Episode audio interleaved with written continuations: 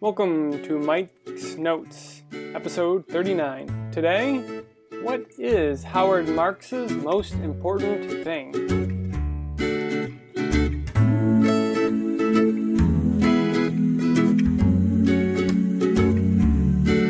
The first book that I finished in October 2016 was The Most Important Thing by Howard Marks.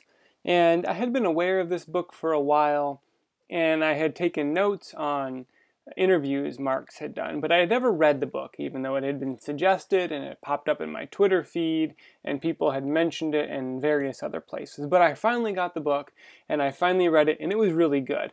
Um, a lot of the times I think of books as how much value they have on a per word basis, and this book was really valuable. Other books that I found that true for this year have been uh, Sebastian Junger's Tribes, um, even Grit by Angela Duckworth was really good on a per word basis. Right now, I'm also reading Ever Since Darwin by Stephen Jay Gould, and that book is less good on a per word basis. It just doesn't have the same efficiency that a book like Marks's uh, book does. And what I liked about Marks's book is right from the beginning, he addresses this idea of the most important thing. This is what he writes. Successful investing requires thoughtful attention to many separate aspects, all at the same time. That's in the third paragraph in the introduction. So, right out front, he lays it out that um, this thing that we call successful investing, whether it's with money or time or uh, assets like uh, football players, if you run a football team, and he compares it to being like bricks in a wall. This is what he says. That is why I have built this book around the idea of the most important things. Each is a brick, and what I hope will be a solid wall, and none is indispensable. So, right from the start, Marks introduces us to the idea of many important things, and in the book, he outlines a number of them, each with its own chapter and each addressing some different lessons that he had learned from investing. So, of these 18 most important things, there's only five big areas that I wanted to look at today. Five things that I thought were easily applicable to areas beyond financial investing that Marks is in. And uh, the first one is that it's not easy to make successful choices, especially in competitive environments. The second one is the idea of mapping, what mapping means, and reframing your model as one of a map rather than whatever the existing model you have is. Number three is margin for error. What does that mean? How to get it, and why is it important? Number four is why the future is unknowable and how we should act with an unknowable future. And the fifth is how we can live to fight another day. So that's what our podcast is going to be about today. Let's get started. One. It's not going to be easy, and it's not supposed to be easy. Throughout the book, Marks does a really nice job of referencing other people that had inspired his ideas and had caused him to think about things in one way versus another way. Uh, Nassim Taleb's work on uh, Fooled by Randomness is uh, the feature of a couple chapters, and Taleb also gets a shout out in the introduction. But it was this quote by Munger that reminded me uh, that things aren't easy. This is what Marks noted.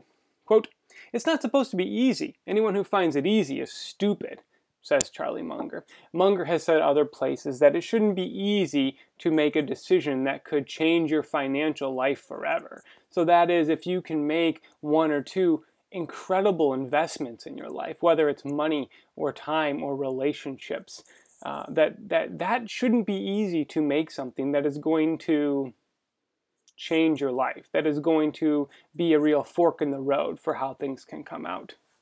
One way that it's not easy is to figure out investments. And uh, Marks encourages people to uh, embrace and use what he calls second level thinking.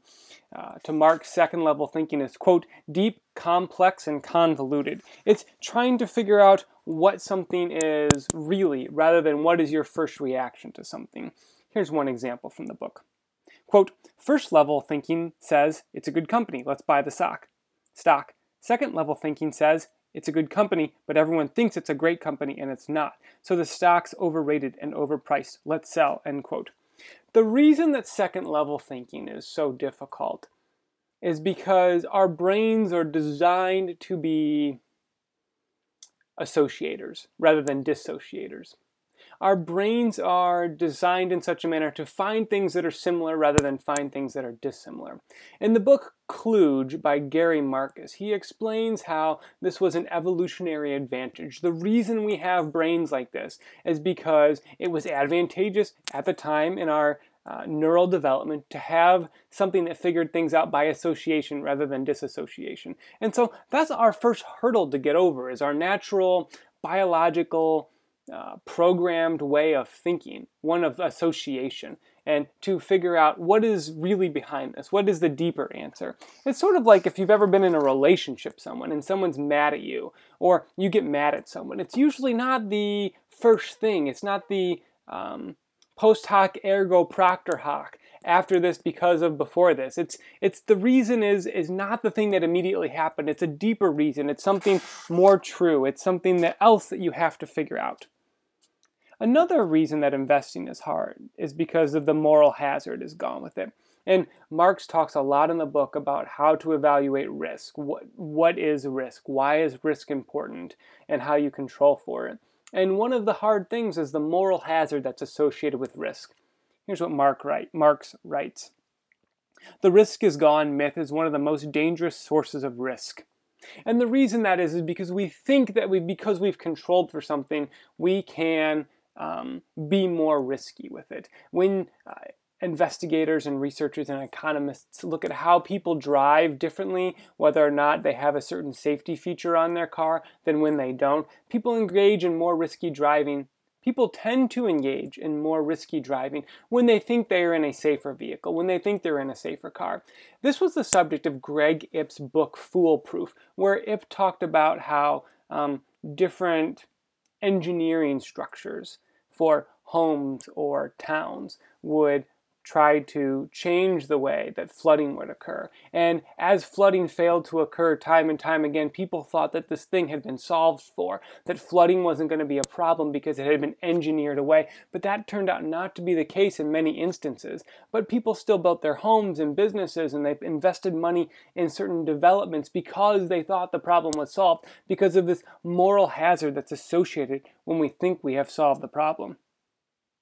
Another reason that this is not easy is that we are really bad at forecasting the chance and intensity of different occurrences. So if you think of what the odds of something happening are, and then you think of what the uh, severity of it is, uh, people tend not to be really good at forecasting.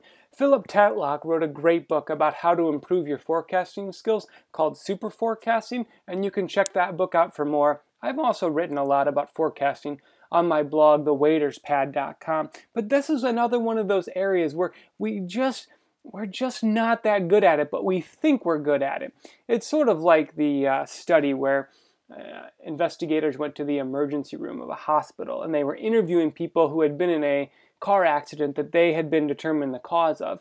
And when these investigators said, um, Do you think you're an above average driver? Most of them said yes, even though these were the people who had literally just caused accidents. They still believed they were uh, an above average driver. And we tend to believe we are above average forecasters because judging yourself rigorously on your forecasting skills is another thing that's hard. And that's why investing is hard, is because a lot of this uh, requires work. And it's not work that we tend to believe is valuable or we tend to uh, do really well. Later in the book, Marks writes that there's no easy answer for any of these things. This is something else he says. Quote, investors are always looking for it, but the silver bullet doesn't exist, end quote a lot of the times you get into trouble if you're aiming for silver bullet thinking. If you think a single problem will solve, or if you think a single answer will solve the problem at hand. Ben Horowitz talks about this in his book, The Hard Thing About Hard Things. And Horowitz says that a real pivotal moment for his company was when uh, one of his advisors talked to him and he said, There's no silver bullet solution for your servers running slow. This is a lead bullet problem, and that just means you need to drop a lot of lead on this thing to get it figured out. You need to break your big problem into manageable chunks and take them out one after another, after another, after another, and that's how you solve it. And that's how you do uh, good investing, is that you realize that there's no silver bullet, there's no single event that is going to uh, change and really make a difference in your life. It, it's more about the regularity.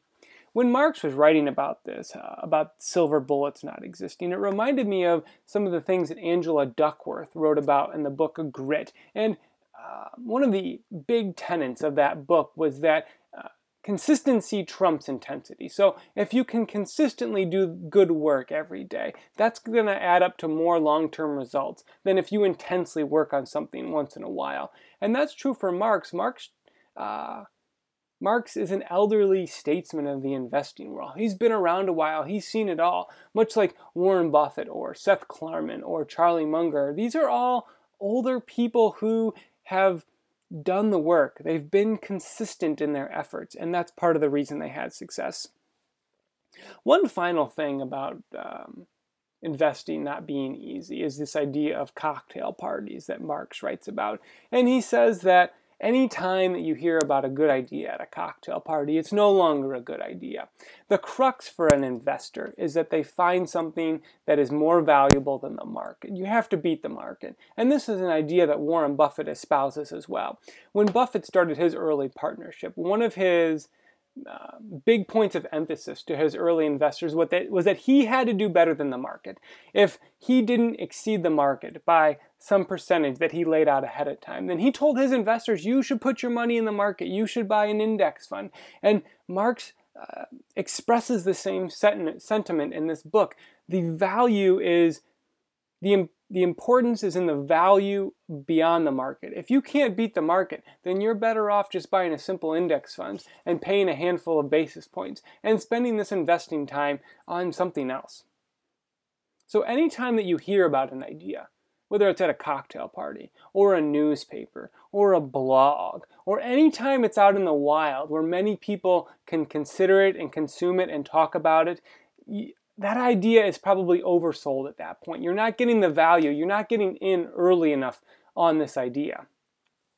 Which brings us back to where we started about this not being easy. If it was easy, you would listen to what your buddy says at the office or what your friend says on a run, and you would take that idea and you would put money after it or put time after it, or you would invest in it in some other way, and it would come out rosy. But that's not what uh, really valuable investments are. Really invaluable investments require second level thinking where you try to dive into the heart of it. It requires putting aside things like moral hazard. It requires uh, doing a lot of lead bullet work and not hoping for a silver bullet to solve your problems. Investing is not easy. 2. I've recently started to rethink some of the models that I have in my own life. Things that I try to use as a backbone, use as a philosophy for life. And one of the ways I've tried to rethink models is anytime I see a linear model, I try to think of what it would look like in a circular model or in a cycle. And that's an idea that I got from Howard Marks. And this is the idea of mapping. Mapping is a different way to look at models for our lives. It's this idea of knowing where you are, knowing what's around you, and figuring out where you want to go and how you want to get there. One of the maps that Marks uses is the uh, idea of the efficient market hypothesis, which he doesn't entirely believe in, but he thinks there's value to it. This is what Marks writes I do not believe the consensus view is necessarily correct. That means that while there might be parts of the efficient market hypothesis that are true. He doesn't believe that the markets are efficient all of the time. The great recent example of this was the mutual fund CUBA, which had a huge jump in value after the United States government announced people were allowed to travel to Cuba. So Cuba, C-U-B-A, has nothing to do with the country, but there was an associated jump because people bought it because they thought they thought that they were related in some way. And while they were loosely related, it didn't really have the efficient nature that the efficient market hypothesis would uh, would lend us to believe. Another another way that Marks uses this idea of mapping is with timing. You have to get your timing right on, uh, on a map to figure out when you should go somewhere. This is what he writes. Being too far ahead of your time is indistinguishable from being wrong. So if you get your timing wrong, if you're one half second too early, too late, you don't quite get it. And having bad timing is another way people make mistakes in this hard game that is investing. Marks writes Sometimes we maximize our contribution by being discerning and relatively inactive. So that's the idea of waiting as part of timing. Sometimes timing isn't just action, sometimes timing means to wait. This was a big idea for Warren Buffett as well. He said that one of the most influential books for him was Ted Williams' The Science of Hitting, where Williams wrote the secret to being a successful batter is to wait for the right pitch, and that's what Buffett does. He waits and he waits, he waits. This is what Marks is also expressing that sometimes it's better to uh, just sit there and not do something. So we can redefine the map that we're using. Rather than maybe a topographical map, we'll use a uh, population map. Rather than use a population map, we'll use a uh, street map or an overhead map or any kind of map. And the map that Marks prefers for the markets is the map of cycles or pendulums. He goes back and forth between these two ideas in the book, but essentially they're the same. This is what he writes. I think it's essential to remember, remember that just about everything is cyclical a little uh, later in the book. He dives really deep into the idea of pendulums and the market swinging from one extreme to the other, and this is what he says. So, at the extremes, which are created by most people believe, most people are wrong. So, again, when we have this kind of a model, we can start to think okay, when the pendulum gets to the end, most people believe it, and most people will be wrong because that pendulum is about to reverse directions. Uh, another thing he adds to this is accepting the broad concept of contrarianism is one thing, putting it into practice is another. So you can have these models, and these models can be true, and you can see the data to support these models, but it's hard to be different because you don't know how long you're going to be different. You can't explain to people sometimes why you're different. So it won't be easy to be to be different about this this part of the book really reminded me a lot of sports and it reminded me of Bill Belichick, who I've been reading a lot about lately. And uh, Belichick has had two experiences where he saw the pendulum or the cycle of a quarterback coming to an end. And that was with Bernie Kosar in Cleveland and with Drew Bledsoe in New England. And in both of these cases, Bledsoe got rid of that quarterback before they really uh, degraded in quality. So when they were just on the rising end of the pendulum before that pendulum was about to swing back.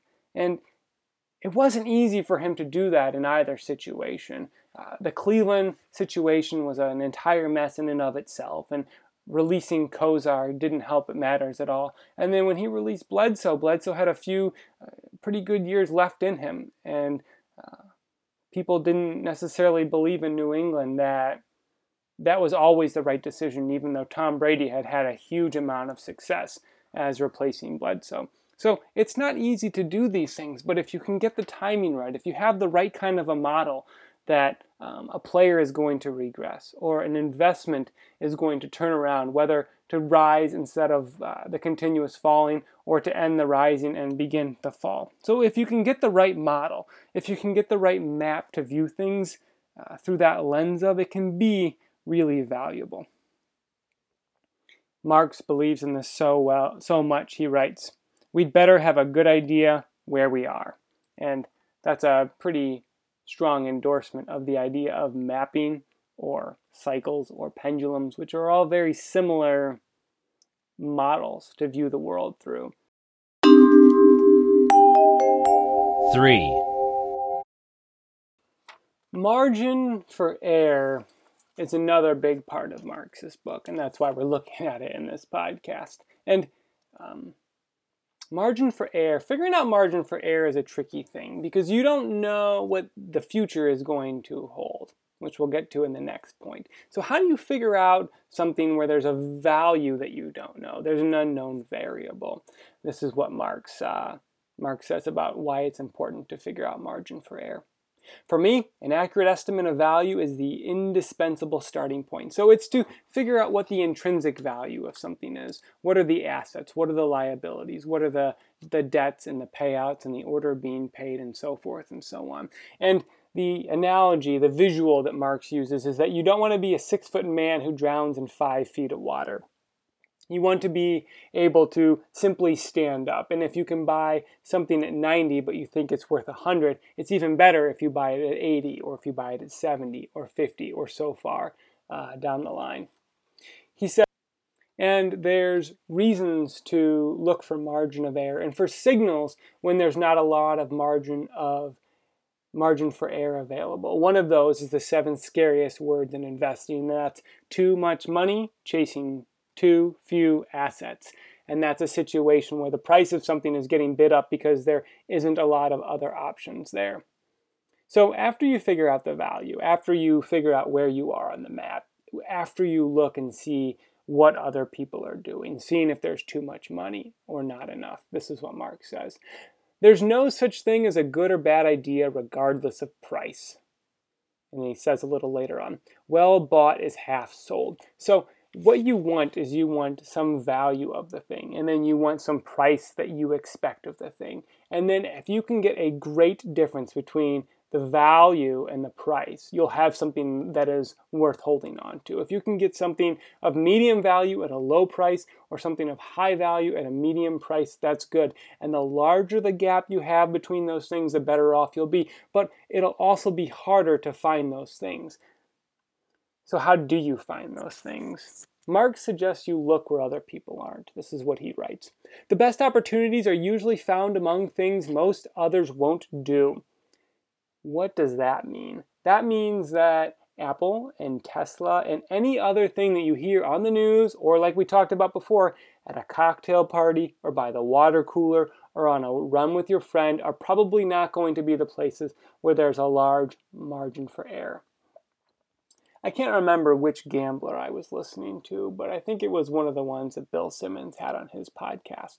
And Simmons was talking to this guy about betting on uh, NBA basketball games. And the guy said that, yeah, he still bets some, but it wasn't quite like he did before. And Simmons was asking whether or not it's too hard to win any money gambling on the NBA anymore. And the guy, he kind of agreed with him. He said he had to really pick his spots for where he put his money down. But he said that if he wanted to really hustle and grind and to make an, everyday living from betting on basketball every day, he would find some smaller, out of the way conference and he would bet on those games. Because as Marks just said, the best opportunities are usually found among things most others won't do. So most people will go and they will bet the NBA and they will watch the NBA. But there's not a lot of people who are going down to small time college basketball that are putting a lot of money down and trying to earn a living that way. Margin for error is really valuable because the future is unknowable. 4. Marks writes that much of risk is subjective, hidden, unquantifiable.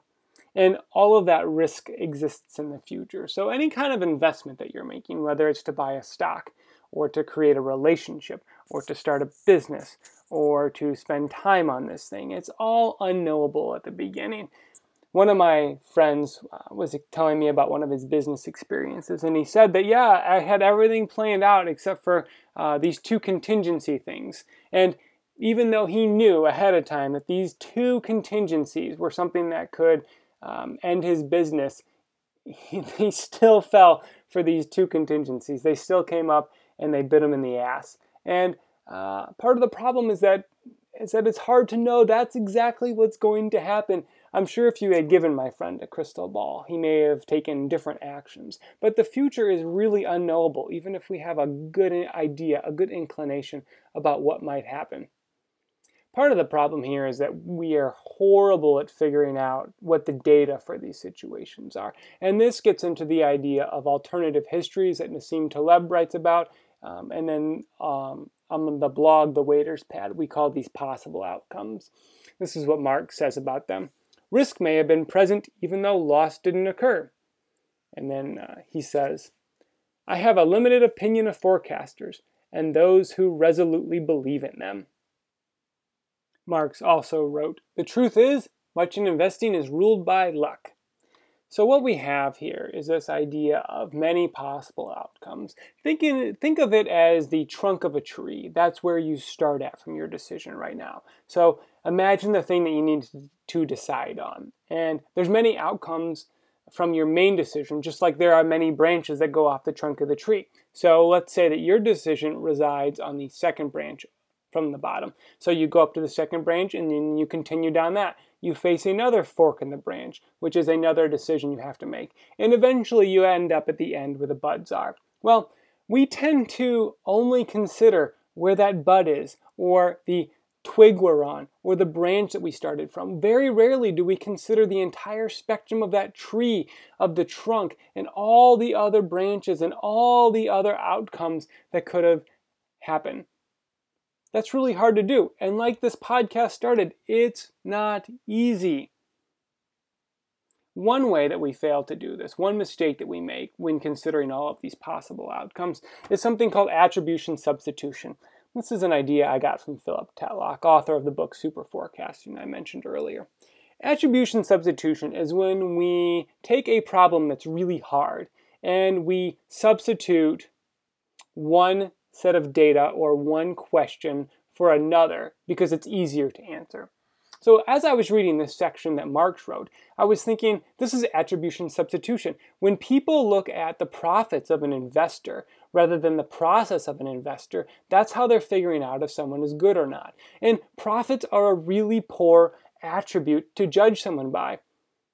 Auren Hoffman said about investing in Silicon Valley in the 1990s was easy that anybody could have made money. And when someone asked him his advice about it, he said, Don't take my advice. Everybody who was in a situation where I was made money. Warren Buffett calls this ducks on a rising pond. We've mentioned it other ways like having a tailwind, running downhill, or any number of different analogies. But the point is is that in a bull market, it's really hard to figure out whether or not you have a good strategy because everyone tends to do well in a bull market. So people will look at the outcomes of a bull market and say, "Oh, that guy or that lady had really good outcomes. She must be a really good investor." Instead of this, we should focus on their process or how how good of an investor were they during the down years and this is something Marks talks about a lot in his book is this idea of risk and that sometimes it's worth not having the same amount of gains if you can have uh, losses that are a lot smaller much of the future is unknowable so much of the future is unknowable but there are things that are very knowable. And Marks encourages us to find those things. Find the things that are really rooted in fact. Find the numbers, find the data, find the historical things that have happened, find the experiences, find the base rates. Find all of those things that you can know and you can measure, and there won't be a lot of them, so they won't be too hard to find. But there will be things that are concrete, rock solid, and it is your job to figure out what those are whether that's in your relationships or in your business investments or in your time investments. One way to do this is to think about um, how you invest your time. And something that people have said pays every time is reading. I'm a huge fan of reading books. I've been on this reading book kick for the last four years where I read more than a book a week. That would have been crazy. If you would have told me when my daughter was first born eight years ago that I would be reading more than a book a week, I would have laughed at you. I wouldn't have thought it was possible. But reading always pays. Reading is an investment you can always do that always pays. And there are things like this. There are things that we can know, things that we, we are sure of that will pay off and that are high value. And Mark says, find those things and do those. Don't fall for attribution substitution. Don't think you know the future just because one outcome came over another, when there are, is a whole tree of buds that represent possible outcomes. And don't forget about the role of luck as it applies to many, many things in life. 6. Marks wrote, If we avoid the losers, the winners will take care of themselves. Marks uses a book about tennis as an example for this. And in this book, the author says that the professionals in tennis hit winners but the best amateurs avoid losers. And what that means is that you can force someone else to make mistakes. You can play until the other person makes a mistake, and you can win that way. You don't have to hit winners. When when Marks wrote this and used the, ta- the tennis analogy, it reminded me of one winter my wife and I played table tennis.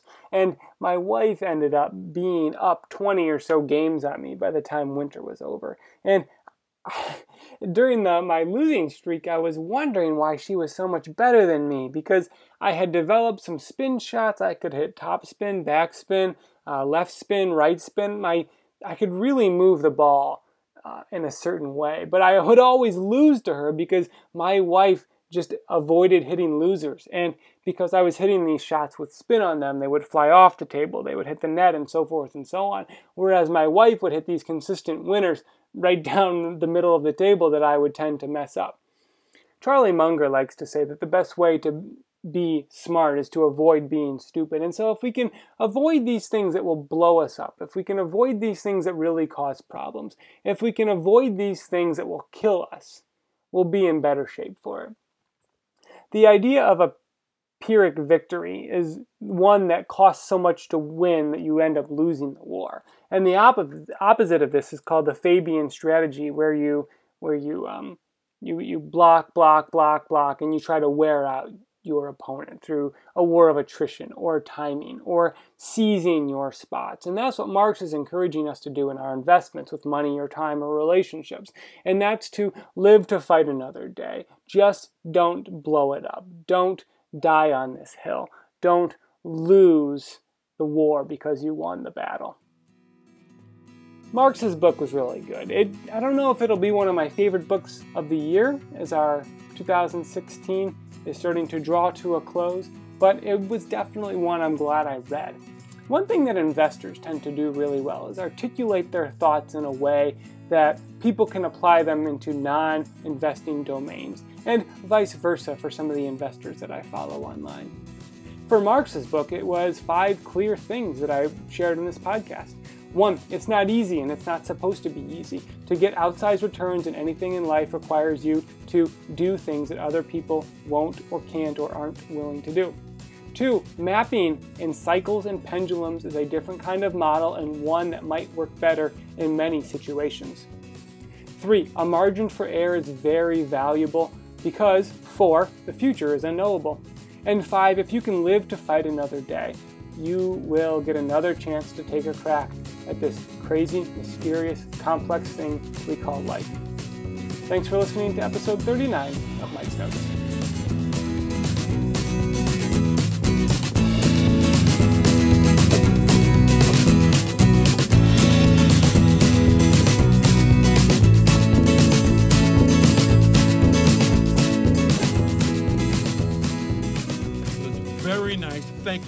Much. Now, why don't you make like a tree and get out of here?